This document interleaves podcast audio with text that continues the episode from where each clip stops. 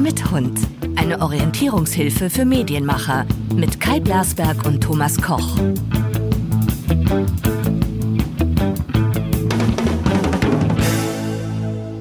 Meine lieben Freunde, diese Sendung wird präsentiert in Eigenregie von süderhöfter.de, eine Seite, die gut geworden ist. Die hat deine Frau die gemacht? Ja, hat meine ja. Frau gemacht. Die wunder, wunderschön gemacht, also wirklich. Äh, also wir sind ein nach Liebe. außen hin sehr harmonisches Team. Das muss man sagen. Wir, sie hat äh, so dieses Nerdige und Technikaffine und ich habe dieses Künstlerische. ja, es passt äh, eigentlich überhaupt nicht zusammen, deswegen geht's gut. Ja. Lieber Thomas, guten Tag. Hallo Kai. Wir sind heute recht früh dran für eine Folge im Jahr 2021, weil du am Donnerstag, wenn wir eigentlich produzieren, zum Hals-Nasen-Ohren-Mittel-Ohr-Entzündungs- Hörsturzarzt. genau, und mit während ich dort äh, behandelt werde, kann man halt leider keinen Podcast machen, deshalb mache ich nee. den etwas vorgezogen, genau. So, wir haben ähm, etwas bekommen nach unserer letzten Sendung haben wir uns ja über die Marke Deutschland verbreitet und sind beschrieben worden, angeschrieben worden. Ich kann gar nicht oft genug meinen Hut ob der Leistung im jüngsten Podcast zum Thema Marke Deutschland ziehen. Würde es in meiner Macht stehen, richtete ich einen Lehrstuhl an einer Hochschule eurer Wahl ein, von dir euch sollte der Nachwuchs lernen, die harten und auch weichen Skills, was für weiche Skills haben wir doch gar nicht, und vieles andere mehr, ein unersetzbares Geschenk. Wow. Ich verleihe wow. dir, Kai, hiermit die Professur an der Hochschule der deutschen Künste im Fachbereich Marketing Deutschland. Und dass das auch hier eine Jobbörse ist, haben wir auch erlebt. Ich bin, ich sag nicht von wem, tatsächlich in einem der letzten Podcasts habe ich darum geworben, doch unser Verkaufsteam anzusprechen. Ähm, weil so viel Expertise gerade im Markt ist mit den Sales-Leuten und habe auch gesagt, im Zweifel gehe ich mit. und bin daraufhin tatsächlich von einer renommierten Person des öffentlichen Lebens angerufen worden. Und jetzt muss ich was liefern. Das ist furchtbar. Oh oh. Also es, ja, sei vorsichtig mit dem, was du hier sagst. So, wir sind am Tag nach der Ministerpräsidentenkonferenz. Wir kommen nicht drum herum, auch wir kommen nicht drum herum. Ähm, bis nachts um irgendwann, die Frau Merkel hat wieder Verhandlungsgeschick äh, eingesetzt und hat eine Pause von mehreren Stunden anberaumt. Der Ministerpräsident von Thüringen hat 200 Äs gepostet bei Twitter in Versalien. Das heißt also, er ist entweder mit dem Kopf auf die Tastatur gefallen. Auf der Maus ausgerutscht, wie es so schön heißt, ja. Unfassbar, unfassbar. Ähm, auf der einen Seite also ein totales ähm, Veralbern des eigenen Tuns, auf der anderen Seite ähm, keinerlei Fortschritt, gar nichts. Ja. Stillstand wie vor einem Jahr. Wow. Und das passt natürlich wahnsinnig gut zu unserer Marke Deutschland. Tat, tatsächlich beschreibt das ein Stück Deutschland, ja. Natürlich. Wir haben ähm, Defizite festgestellt in der in der Beschreibung der Marke Deutschland in der letzten Woche und haben herausgearbeitet und geschaut, ähm, wo sind wir schwach, wo wir besser werden müssen, wo sind wir gut, wo es so bleiben kann, was ist gar nicht mehr so wichtig, wie es früher einmal war, Stichwort Sekundärtugenden, und was fehlt uns ganz. Gehen wir es mal durch, wieder nach Alphabet. Bei der Aufrichtigkeit waren wir gar nicht mehr so gut. Mhm. Das war früher mal eins äh, unserer hervorstechenden Merkmale. Also müssen wir aufrichtig werden. Worin denn, Thomas? Was, was fehlt uns, damit wir uns wieder aufrecht nennen können? Ich glaube, was den Menschen am meisten fehlt, ist im Augenblick Transparenz. Hm. Äh, sie, sie lungern vor dem Bildschirm und hoffen, dass irgendeine, irgendein Politiker vor die Pressekonferenz tritt und erzählt, wie das weitergeht, oder was macht ihr da eigentlich stundenlang, ja? Ja. Ähm, außer Duplo essen. Ähm, äh, Ramelow mit seinen Äs, äh, das muss der Mann erklären, ja. Das ist, er lässt die Bevölkerung zurück, unwissend darüber, was da eigentlich gemacht wurde. Und die, wir verstehen am besten dann etwas, wenn es uns transparent ist. Und Ja, da, dazu also- gehört natürlich eine gewisse Aufrichtigkeit. Ne? Ich muss ja den Mut haben, zu sagen. Jetzt ist es aber so, dass wir insbesondere von Politikern, aber eben auch in Firmenkonstrukten zum Beispiel, wenn du jetzt einen Pitch machst, wenn du noch nicht in einer Verbindung zu einem Kunden stehst, dann kann es sein, dass man dort, um aufzufallen, viel aufrichtiger ist, als man es hinterher ist. Also du, du ähm, pitcht um einen Etat und sagst dem Kunden frank und frei, was sein Problem ist. Dann Mhm. musst du ja aufrichtig sein, sonst kannst du ja gar nicht argumentieren. Wenn du aber den Auftrag hast, also eine gewisse Abhängigkeit entstanden ist, dann kann es ja sein, dass es mit der Aufrichtigkeit gar nicht mehr so weit her ist. Die steht dann nicht mehr so im Vordergrund, ja. Hm? Also wenn ich äh, unseren gemeinsamen Freund Christian gestern richtig gelesen habe von Plan, der hat sich ja über mangelhafte Aufrichtigkeit und Ehrlichkeit eines Kunden beschwert, der erst das A sagt, um dann B zu fordern. Kurzum, ja, ich will ein langfristig imageorientiertes ähm, Planungsgewese einführen und sagt aber dann, ja, aber es muss sofort was verkaufen. Sehr mangelhafte Aufrichtigkeit. Ja, und das ist, das, da, da, liege ich mit meiner Transparenz auch ganz gut, ähm, weil der Kunde sagt nicht, was er wirklich will. Mhm. Und das hat jetzt auch das Ganze wunderbar übertragen auf das, was äh, in der Ministerpräsidentenkonferenz passiert. Was macht ihr wirklich? Ja, was habt ihr, was habt ihr wirklich vor? Das wollen die Menschen einfach wissen. Aber ist es nicht, ist das denn wirklich nur eine Einbahnstraße oder ist es nicht auch so, dass diese, was ist denn, was, was, was fehlt denn für Aufrichtigkeit? Es ist ja eine gewisse Duckmäusertum und Feigheit, ne? Ja, ähm, und was man damit automatisch verbindet, wenn man das fordert, ist ja Teilhabe. Ähm, ich ich habe. Wenn man das aber nicht fordert, dann weiß der andere ja gar nicht, dass du das willst. Richtig. Insofern muss man das auch lautstark fordern. Ich habe ich hab, ähm, heute Morgen mit einem recht bekannten Journalisten lange gesprochen, der an einem Projekt arbeitet und wir sprachen über die Rolle von Journalismus und da ging es auch ums Partizipieren, ja, die Menschen teilhaben zu lassen an dem, was passiert, äh, sie mitmachen zu lassen, weil da draußen sind unglaublich intelligente, clevere und, und talentierte Menschen. Ja, ja. Aber was ich Zeit meines Lebens, meines gesamten Berufslebens vermisst habe, war eine breit angelegte Diskussionsfähigkeit. Mhm. Also Menschen, sagen wir auch gerade in Deutschland ist ja die Hierarchie immer noch anders verbreitet als in anderen Ländern.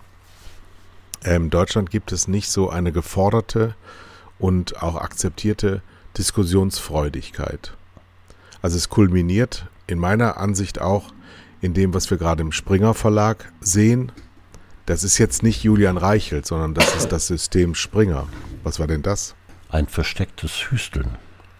Ach so, ich dachte, es wäre irgendwas runtergefallen. Es hörte sich an, als wäre so ein, Wieder so ein Glas runtergefallen. ja. Also, ähm, wir sind ja immer noch bei der Aufrichtigkeit. Die Aufrichtigkeit leidet auch darunter, wenn die anderen sich sehr, sehr, sehr lange ein System gefallen lassen, das ihnen eigentlich sehr, sehr, sehr lange schon auf den Geist geht. Ja, aber ich ich bin der Auffassung, dass die Menschen durchaus gerne mitdiskutieren würden, teilhaben würden, teilhaben möchten an, an, an Prozessen, an Entscheidungen, ähm, damit diese Distanz zu den Regierenden, ne, wir waren ja bei der Konferenz, äh, dass, der, dass die aufgehoben wird, ja, dass ich das Gefühl habe, die hören mir auch zu. Ja, also ich habe so ein bisschen den Eindruck, wir müssen auch jetzt nicht nur über Politik reden, weil in der Wirtschaft halte ich das auch für deutlich unterentwickelt. Wir haben ja zuletzt die Systeme gesehen, äh, die, die gnadenlos gescheitert sind, nehmen wir mal Dieselaffäre von, von Volkswagen, mhm. war ja mangelhafte Aufrichtigkeit von beiden Seiten. Der eine hat gesagt, ich fordere Leistung und ich will Spaltmaße von wenigen Millimetern und die anderen haben gesagt, ähm, in der Kantine, das geht doch nicht, der spinnt doch der Alte, aber in den Sitzungen haben sie gesagt, jawohl, Herr Generaldirektor, wir werden alles tun, was Sie befehlen, obwohl sie wussten, dass es nicht klappt. Und wir erzählen, wir erzählen Ihnen nicht, wie wir es gemacht haben. genau. Gut, also wir müssen aufrichtiger werden. Und ich glaube, das geht nur in einem gesamtgesellschaftlichen Prozess, in dem alle auf Deutsch mehr die Fresse aufmachen. Und auch keine Angst davor haben, mal was nicht zu wissen. Wir sind ja das beste Beispiel dafür, dass man die Fresse aufmachen kann, ohne was zu wissen. Es geht ja. Du wirst ja gelobt, wenn du heutzutage sagst, oh, das tut mir leid, darauf habe ich keine Antwort. Das kann ich ja. Ihnen nicht sagen. Ja. Da wirst du ja. für gelobt, ja. Und da, da hat die Politik wirklich einen Riesenmanko. Die geben nie zu, wenn sie was falsch machen. Nie. Und das weiß ich nicht warum.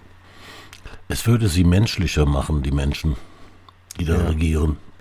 Gut, das Thema Ehrlichkeit hatten wir auch. Das ist aber, ähm, geht eigentlich Hand in Hand damit. Wir hatten das Thema Fleiß, eine deutsche Tugend, die uns in besonderer Weise begegnete über Jahrzehnte hinweg, ist, haben wir festgestellt, ich weiß gar nicht, ob es stimmt, ähm, verbesserungswürdig, mindestens verbesserungswürdig. Wir haben vor einer Woche eine 5 gegeben in Sachen Fleiß. Mhm. Wir sind zu faul geworden. Woran könnte das liegen? Das ist äh, das ist unserem Wohlstand gedankt, geschuldet. Es geht uns mhm. zu gut. Keine Herausforderungen. Schätze das ich. kommt jetzt aber, glaubt's mal. Das kommt das von selber. Das Gefühl habe ich allerdings auch, ja. Denkt aber bitte daran, wenn ihr mitmachen wollt an der neuen Bundesrepublik, ohne Fleiß kein Preis, hat man früher gesagt. Ähm, wenn du, wenn du nur vier Stunden mit Work-Life-Balance am Tag, das wird nicht funktionieren. Du musst dich, du musst dich einbringen. Und ohne Sekundärtugenden, selbst wenn Lionel Messi ähm, der beste Fußballer, der je gelebt hat, ist, wenn der nicht trainiert, wird er auch nur Kreisliga-Format haben. Du musst fleißig sein. Ich glaube, jeder, der scheinbar Erfolg hat im Leben, egal womit, ne? ob privat, ob äh, geschäftlich, spielt gar keine Rolle. Jeder wird dir antworten, wenn er gefragt wird, woran lag das? Ne? Ist es nur Talent oder was, was bist du für eine besondere Person? Wird dir jede dieser Personen sagen, es war in erster Linie Fleiß. Stärker noch als andere. Also wir müssen aufrichtiger werden, ehrlicher werden, fleißiger werden und wir müssen mehr Pflichtbewusstsein entwickeln. Das haben wir beim letzten Mal nämlich auch mit einer 5 vergeben. Die Leute fühlen sich nicht mehr verantwortlich. Niemand für irgendwas. Auch ein Riesenmanko haben wir letzte Woche gesagt. Fünf in Pflichtbewusstsein. Auch das hat ja mit Partizipation zu tun, oder? Eindeutig. Ganz, ganz, ganz eindeutig. Bereit sein mitzumachen, bereit sein, sich zu engagieren. Ja, ja, natürlich. Was, was reizt Menschen? Freizeit? Gehalt? Partizipation im Sinne von Beteiligung am Unternehmen? Was reizt Sie? Ich glaube, äh, kürzlich geisterten bei, bei LinkedIn so, so Kuchengrafiken herum, wo man eintragen sollte, äh, wie viel bedeutet mir Gehalt und wie viel bedeutet mir äh, das Umfeld, in dem ich arbeite, also die weicheren Faktoren. Ähm, und das, das, das machte einmal wieder mehr bewusst, welche Rolle diese weichen Faktoren spielen. Und zu den weichen Faktoren gehört sicherlich auch dieses Gefühl, an etwas beteiligt gewesen zu sein. Ich war ein Teil davon, als wir das gemacht haben, als diese mhm. Idee entstand, als äh, diese Innovation entstand. Der Mensch möchte ein Teil davon sein. Mhm. Und dann übernimmst du auch die Pflicht, dass das erhalten bleibt. Du übernimmst die Verantwortung, was da passiert. Ja. ja? Ähm, nicht alles, was wir tun, ist gut für den Planeten, gut für die Menschen um uns herum. Ähm, man darf Fehler machen. Ähm, Im übertragenen Sinne, was die letzte Nacht angeht, ähm, die, die Politik oder die, die da in unserem Sinne glauben, vorgeben zu müssen, zu handeln, ähm, trauen uns nichts zu. Die, die noch schlimmer, no, noch schlimmer, Kai. Ähm, es schrieb jemand gestern bei Twitter etwas, worüber ich eigentlich mehr als nur geschmunzelt habe. Nämlich, ich glaube, die Politiker lesen unsere Tweets nicht. Ja. Ja, also sie, sie hören der Bevölkerung nicht zu, ähm, was nicht bedeutet, dass ein Politik, Politiker das tun soll, was die Mehrheit der Menschen wünscht, sondern einfach dieses, dieses, diese Intelligenz im Volk, diese, dieses Talent im Volk abzuholen, ja, den Leuten zuzuhören, äh, die etwas zu sagen haben und die erstaunlich, erstaunliche Ideen entwickeln, ja. Ähm, und du hast nicht das Gefühl, du bist dabei. Die, die, die, die sperren sich weg für zwölf Stunden und, und du wartest auf den weißen Rauch, ne? Und es kommt schwarzer und nee. Ja, aber Sie können von uns natürlich kein Verantwortungsgefühl verlangen, wenn wir das Gefühl haben, dass wir an nichts beteiligt sind. Aber das ist in Firmen genau das Gleiche. Mhm. Wenn der Chef morgens reinkommt oder vielleicht durch einen eigenen Aufzug, wie es früher auch nicht selten war, ähm, ab, ja, abgesondert vom Rest der Belegschaft und eigentlich jemand nur von äh, der Besetztheit des Stellplatzes weiß, ob der Chef im Hause ist oder nicht, ähm, dann kannst du eigentlich von dieser Belegschaft auch nicht erwarten, dass sie Pflicht übernimmt, weil sie ja glauben, jemand anderes übernimmt das für sie. Mhm. Und dann ähm, kann es dir auch sein, dass dir eine ganze äh, Firma wegraucht, obwohl du glaubtest, es war immer in Ordnung weil du keinen Kontakt herstellst zu den Menschen, weil du sie nicht forderst, weil du sie nicht einbindest. Also es ist keine Einbahnstraße, das habe ich auch immer gefordert in meinen Firmen. Wenn ich euch gesamte Transparenz gebe, will ich von euch was dafür haben. Ich krieg dann von euch ähm, Problemlösungen. Ich bekomme dann von euch nicht noch mehr Forderungen, sondern ich will dann auch, dass ihr die Pflicht annehmt, Verantwortung zu tragen. Und da tun wir uns in Deutschland enorm schwer mit. Äh, Kai, es ist ja auch ein Anerkennen der Tatsache, dass alle diese Menschen die Arbeit machen. Der Chef macht die Arbeit ja nicht alleine. Ja? Nee, ganz der, der Chef ist für die Stimmung im Laden zuständig und für die Besetzung des Ladens. Also welche Künstler spielen miteinander. Der Chef egal ob Regierungschef oder Firmenchef oder Abteilungsleiter, der ist der Dirigent. Aber der Dirigent spielt nicht besser Querflöte als der Querflötist. Ich habe das auch an anderer Stelle schon öfter gesagt. Für mich war es immer wichtig, dass ich die Besten, die ich überhaupt nur kriegen kann, versammle und nicht die mir am meisten nach dem Maul reden. Ganz im Gegenteil, wenn es richtig knirscht und pfeift, dann kann was entstehen. Das ist im Sport übrigens am meisten ausgebildet und da erkennt es auch jeder an. Im aber in der deutschen, mhm. Mhm. ja, in der ja. deutschen Angestelltenwelt ähm, ist es immer weiter weggegangen, weil natürlich auch, wir haben das ja erlebt in deiner Branche, in meiner Branche jetzt eben mit 10 oder 15 Jahren Verzug auch, die Internationalisierung nimmt den Leuten ja dieses Gefühl. Mhm. Weil irgendwo, irgendwo von irgendwem irgendwelche Entscheidungen getroffen werden, ähm, wo jedem das Gefühl gegeben wird, dass, äh, sorry, aber können wir nicht ändern. Egal kommt, welche Position. Die haben ja dann meistens Senior weg. Vice President International äh, Affairs, ja, die haben äh, Titel, die auf keine Visitenkarte gehen. Aber wenn sie was entscheiden sollen, sagen sie, ja, kann man nichts machen, also ist in London entschieden worden. Das ist das ist tödlich. Das ist ganz, ganz, ganz tödlich. Ändert aber nichts daran, dass wir Deutschen da was dran ändern müssen. Sonst passiert so, wie wir gleich bei den Pro und Kontras beziehungsweise bei den Moll und Durs noch bemerken werden. Da haben wir ja. ein paar schöne, das, schöne das, Filetstücke. Was du, was du gerade gesagt hast, äh, eine, eine, Führungskraft muss die Besten einstellen. Ja? Teilweise Menschen, die besser sind als er. Das steht, in, in jedem Management-Lehrbuch drin, in jedem, ja. Und warum ja, wird das, das so darf, oft wiederholt? Das, ja, weil es nicht gemacht wird und genau. es immer, immer mehr, immer mehr zu Versatzstücken werden, die nur noch äh, dahergeredet werden. Ich habe das jetzt letztens gelesen, glaube ich, in einem Taz-Artikel vom Samstag ähm, wo früher ja immer gesagt wurde, Journalisten, Bild-Zeitungsschüler oder Springer-Schüler und Springer-Hochschule, Journalistenschule gab es ja immer, äh, dass zum ersten Mal die Frage gestellt wird, sollen wir da eigentlich hingehen? Was bieten die uns eigentlich außer Beleidigungen noch an? Das ist für eine Marke tödlich. Ja, ja. Dabei ist die Journalistenschule von Springer, die hat einen guten Ruf. Ja, ja. Ja, aber wie lange noch, wenn da keiner mehr hingeht? Weil dahinter die Bildzeitung steht, ja, okay. Mhm, ja. Naja, und weil äh, die offensichtlich die äh, Umgangsformen ähm, äh, dort nicht die allerbesten sind. Und das, ja. wie gesagt, nicht nur, nicht nur seit Kai Diekmann und Julian Reichelt, sondern das war ja schon immer so im Journalismus. Es war auch schon immer so im Verlagswesen. Ich bin ja auch bei der Tageszeitung groß geworden. Ähm, da gab es die krassesten Hierarchieabstufungen. Das war nicht mhm. in Ordnung. Nie mhm. in Ordnung. Althergekommen, ja. ja. Also wir müssen aufrichtiger und ehrlicher miteinander werden, untereinander, ähm, auch im Sinne der Belegschaft. Wir müssen ähm, pflichtbewusster werden und fleißiger. Wir müssen mehr arbeiten, länger arbeiten und wir müssen mehr mit Verantwortungsgefühl dran arbeiten. Dann heißt es natürlich auch, dass wir dafür viel mehr bekommen müssen an Soft Skills und an Hard Facts. Was, wo wir gut waren, haben wir letzte Woche gesagt, ist der Gerechtigkeitssinn bei den Nehmenden, muss man das ja sagen. Ja. Die Gebenden sind ja an Gerechtigkeit nicht so ausgerichtet.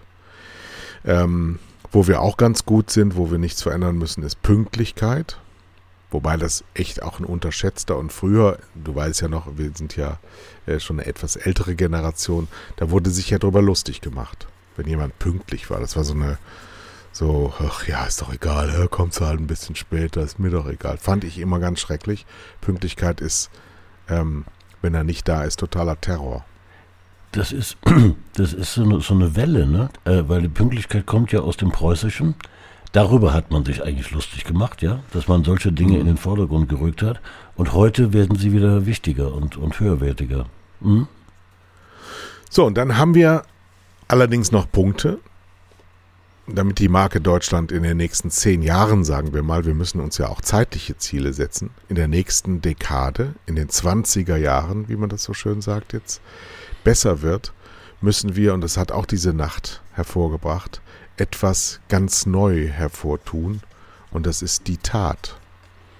Ja.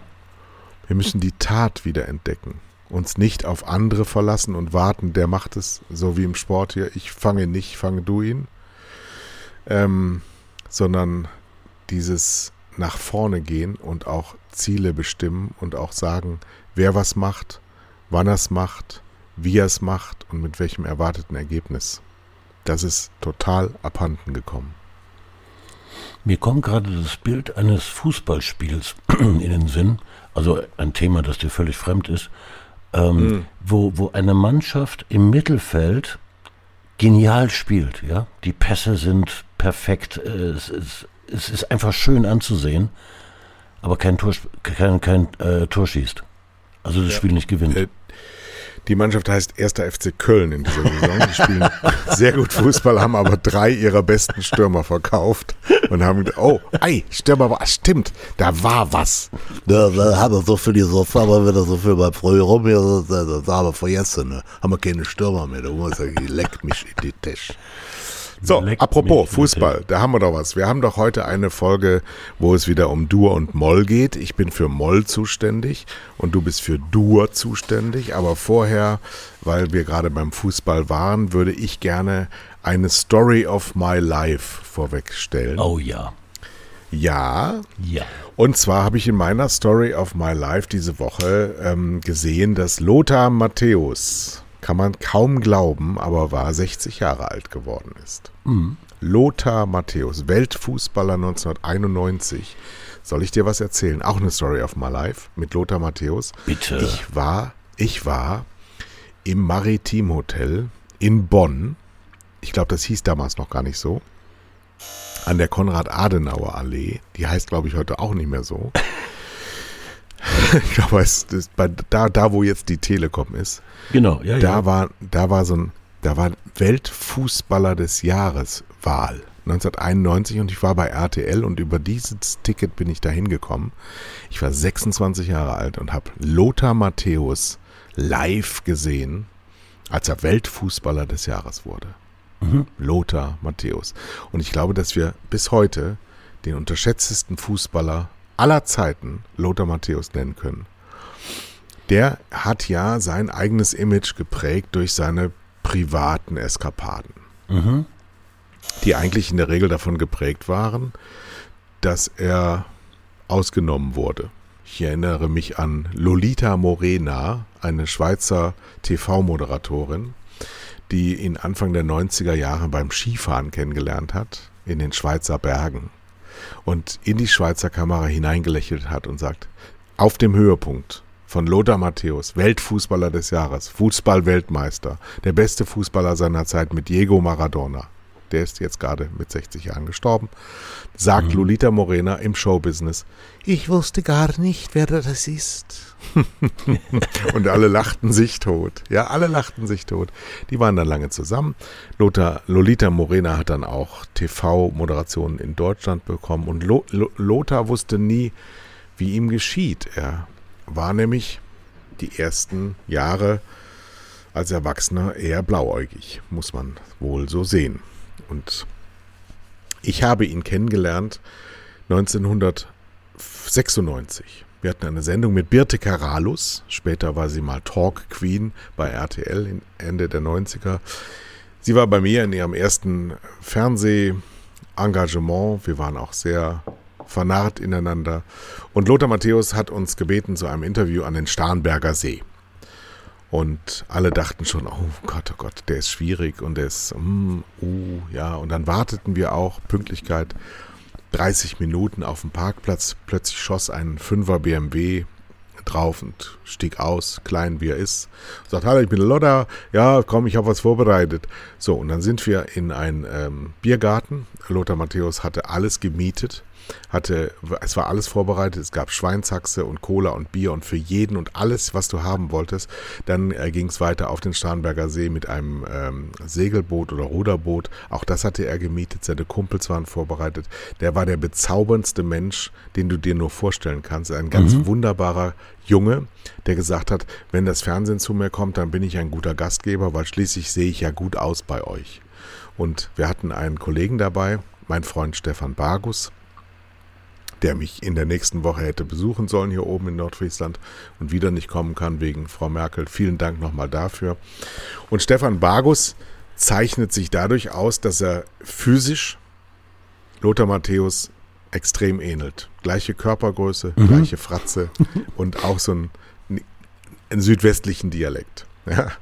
Und die beiden waren wirklich wie ja, wie Patt und Patterchen sind die, also gleich große Patt und Patterchens waren direkt aufeinander und der, die, die haben alles miteinander gemacht. Ich habe damals äh, Lothar Matthäus Tagebücher. Das ist eine andere Story of my life. Haben wir verfilmt ähm, beim DSF damals. Es war auf jeden Fall ganz, ganz wunderbar und das ist die Story of my life mit Lothar Matthäus, weil äh, wirklich ein ganz fehleingeschätzter, unglaublich netter, ähm, richtig aufrichtiger Typ. Mhm. Ja, mehr war es nicht. Und meist, meist unterschätzt, einer der meist unterschätzten Fußballer. Eindeutig. Ja, weil er hat, hat sich da halt so durch den Boulevard schleifen lassen Ja, ähm, ja. und hat dabei eigentlich äh, seine, seine Chancen verpasst. Er hat ja nie ein, ein großes Traineramt gehabt in Deutschland. Er war mal ungarischer Nationaltrainer ähm, und er würde auch jetzt würde er gehandelt. Ähm, aber auch da sieht, sieht man immer, wie fest die, die, äh, die Images dann eben an einem kleben. Das wäre für viele nicht vermittelbar, obwohl viele, die im Fußball ähm, Ahnung haben, sagen, das ist ein sehr, sehr guter Fußballer und ein Ja. sehr, sehr guter Trainer. Ja. Ja. Ja, Aber seine, er wird's nicht. Er wird's nicht. Stefan Kuhns wird Bundestrainer. weil seine Leistung einfach in den Hinter Hintergrund gerückt ist. Ja, das ist Ja. Wegen RTL explosiv oder irgendwie sowas. so. Was haben wir als nächstes? machen wir mal und du, oder? Moll ist bei mir sehr traurig. Und zwar habe ich gelesen im Wall Street Journal, jawohl, ich muss ja auch mal ein bisschen, bisschen droppen, dass ich auch äh, seriöse Literatur zu mir nehme.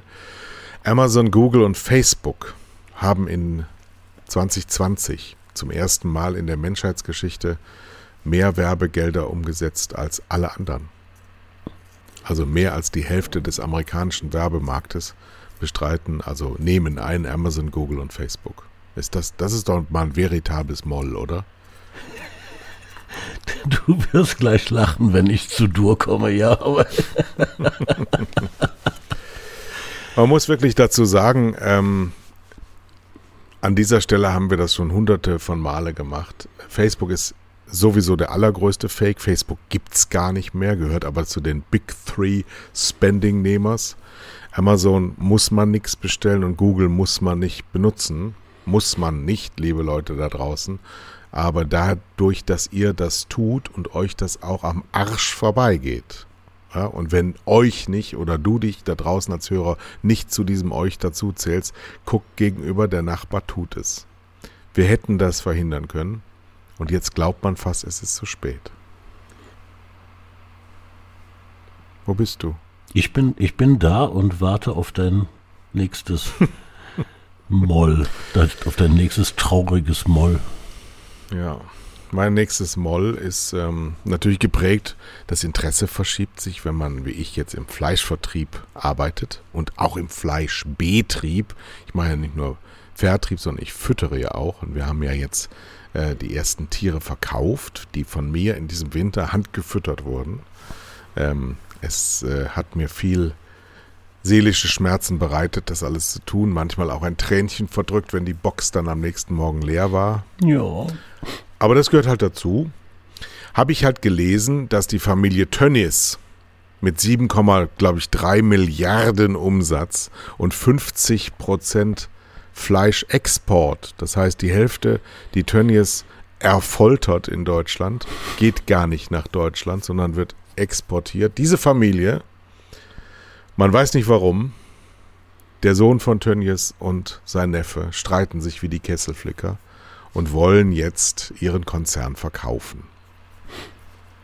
Wäre es schön, wenn sie ihn schlössen.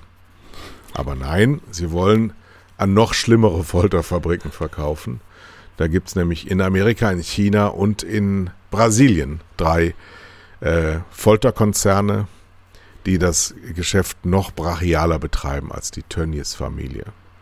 Und jetzt wird eben spekuliert, ob ein Private Equity Fonds reingeht, um diese riesigen Summen, die da dann äh, lanciert werden, eben aufzubringen, um noch mehr Tiere zu foltern, um noch mehr schlechte Arbeitsplätze herzustellen, weil die europäische und weil insbesondere die deutsche Politik auch hier radikal, kapital, fundamental versagt, weil Julia Klöckner als Landwirtschaftsministerin, weil die Frau von der SPD, die das, nee, für die Grünen, nee, die SPD ist ja in der Regierung, für das Umweltministerium macht, weil sie sich nicht, weil der Wirtschaftsminister Peter Altmaier heißt, weil sie nicht wissen, dass die Schöpfung dort betroffen ist.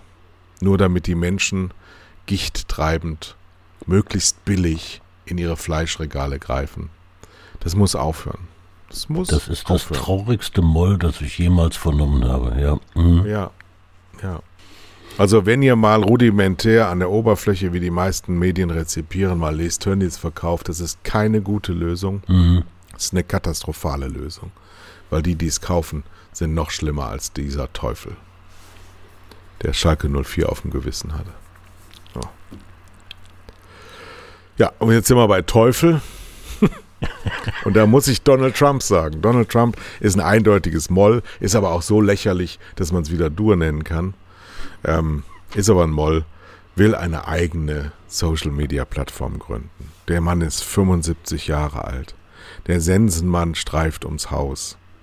Der hascht ihn sich doch bald. Was will der Mann der Mittner? Was soll das? Kann der denn nicht einfach mal? Kann er nicht einfach mal? Der spielt doch sowieso nur Golf. Ob er US-Präsident ist oder nicht, ist doch scheißegal. Macht doch eh nichts. Was ist das für ein Scheiß-Fake? Was soll das? Moll, moll. Kann er nicht einfach die Fresse halten? Das ist die Überschrift. Das ist die Überschrift über diesen Podcast. Kann er nicht einfach die Fresse halten? So, kommen wir zu Dur, einem schönen Abschluss dieses Podcasts. Dein Dur zum Wochenende. Ähm, was die Hörer ja nicht wissen, ist, dass wir uns vorher nicht abstimmen. Ne? Das ist ja, es ist, umgibt uns das so stimmt, ein blindes ja. Verständnis. Ähm, aber das ist jetzt wirklich ein, ein Schmunzler. Äh, ich habe als erstes Dur, habe ich Facebook und Google. mit der Nachricht, die du gerade beschrieben hast, dass sie in den USA 90 Prozent der digitalen Werbegelder auf sich ziehen ja. und inzwischen die Hälfte aller Werbegelder.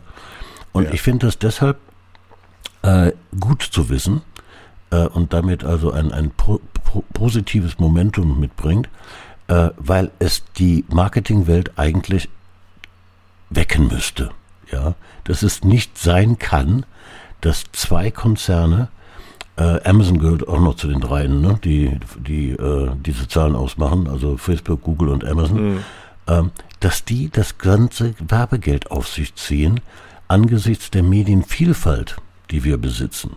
Ja, da hoffe ich sehr, sehr stark, dass das Augen öffnet und äh, endlich mal dazu führt, dass man diese, diese Gelder besser überlegt, bevor man sie dort alleine investiert. Mein zweites Thema hat, ich muss wirklich lachen, hat auch was mit Fleisch zu tun. Aber ein sehr, sehr äh, durhaftes äh, äh, Erlebnis, was mir da bevorsteht. Äh, ich, habe, ich habe Fleisch bestellt äh, bei einer Firma, die heißt Südehöfter. Kennst du die? Mhm.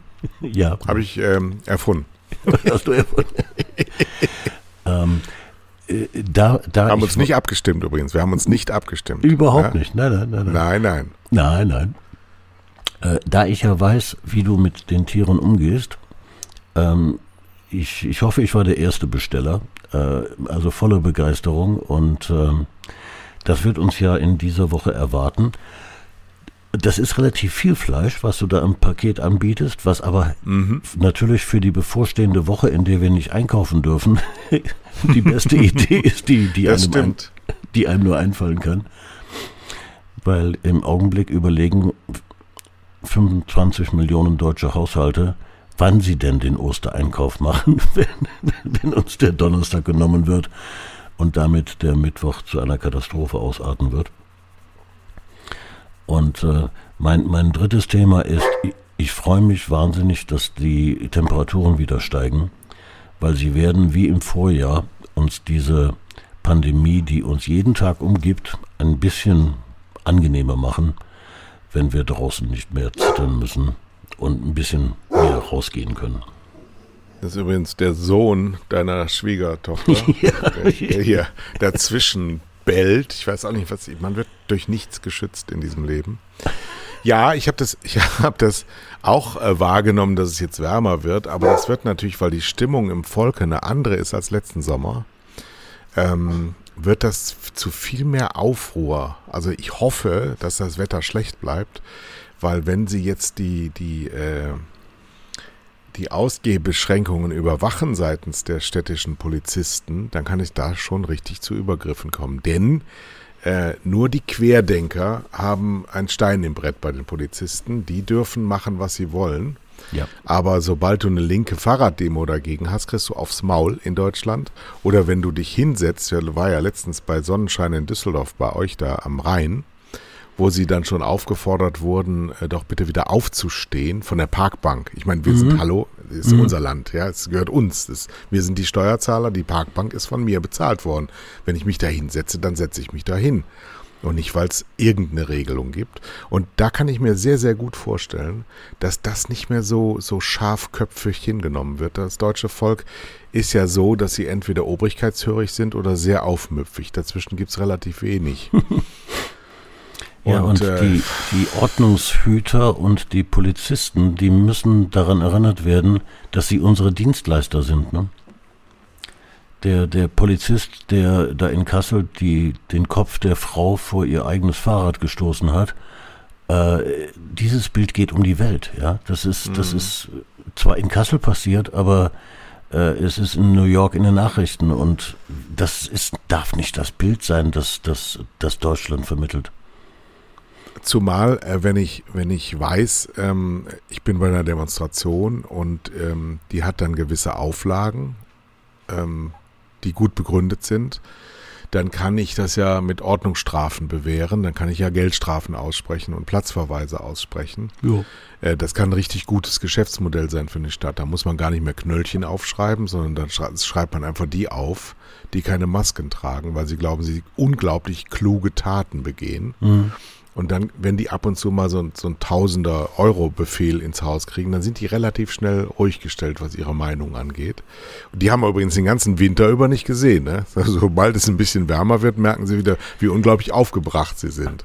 Das Deshalb bisschen, hast du, hast du recht mit deinem peinlich. Hinweis auf das Wetter, ja. Mhm. Ja, also ich- ich mache mir, ich mache mir bezüglich der Stimmung der Deutschen äh, und sei es nur die Hälfte, die andere Hälfte hält ja sowieso immer den Mund, ähm, schon ein bisschen äh, ähm, Sorgen. Und mittlerweile könnte ich es jetzt zumindest mal erklären. Früher konnte ich das nicht erklären, jetzt kann ich es mittlerweile erklären, weil wirklich die Regelungen sind hochgradig blödsinnig. Wir haben hier ein Ferienhaus, habe ich ja auch äh, bei Twitter geschrieben. Ich werde mir das jetzt selber mieten. Weil dieses Ferienhaus jetzt ganz, ganz normal in der Praxis, du fährst dahin, du fährst von zu Hause aus, das ist für Familien groß genug. Du fährst von zu Hause aus ähm, da los, sitzt in deinem Auto, kommst in meinem Haus an und kochst dann dein Essen in meiner Küche. So. Da, da hast du keinen Kontakt zu gar niemanden. Mhm. Du kannst nichts verbreiten. Und dann fährst du von hier aus entweder nach Eckernförde an den Strand oder nach St. Peter-Ording, also Ostsee oder Nordsee.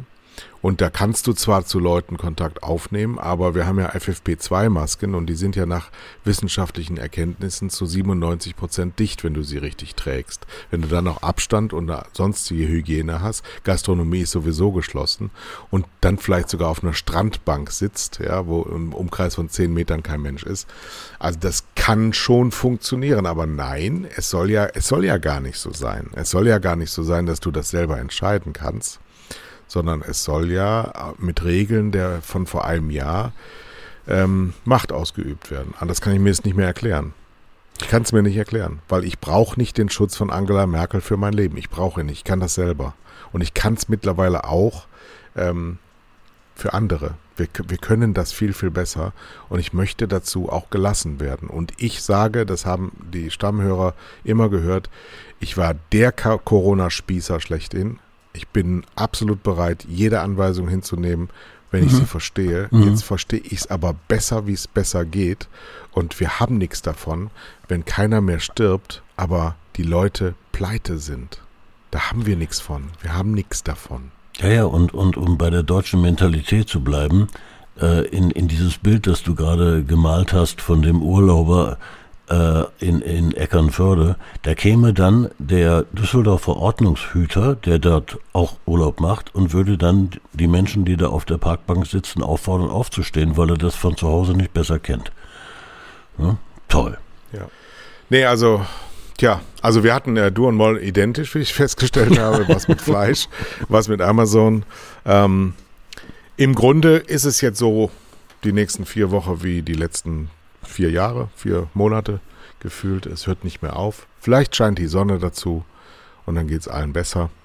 Ansonsten könnt ihr nächste Woche wieder bestellen bei uns bei süderhöfter.de großartig, aber wir warten jetzt erstmal ab. Am Donnerstag, also wenn du diesen Podcast hörst, lieber Thomas, dann ist es schon bei dir. Und dann Oh, machst du schöne Mann. Fotos und postest die bei Twitter, machst viel Werbung für uns und ja, dann gibt's der ein oder anderen Verse mal einen Sinn, dass sie eben nicht für billig, sondern für teuer gestorben ist. Genau.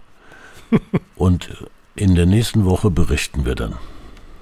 Jawohl, alles schön. Gute, schönes Wochenende und ähm, das kann man der jetzt sagen. Gute Erholung. Dankeschön, ein wundervolles Wochenende und bis sehr bald. Bum bum bum, du, du, bu.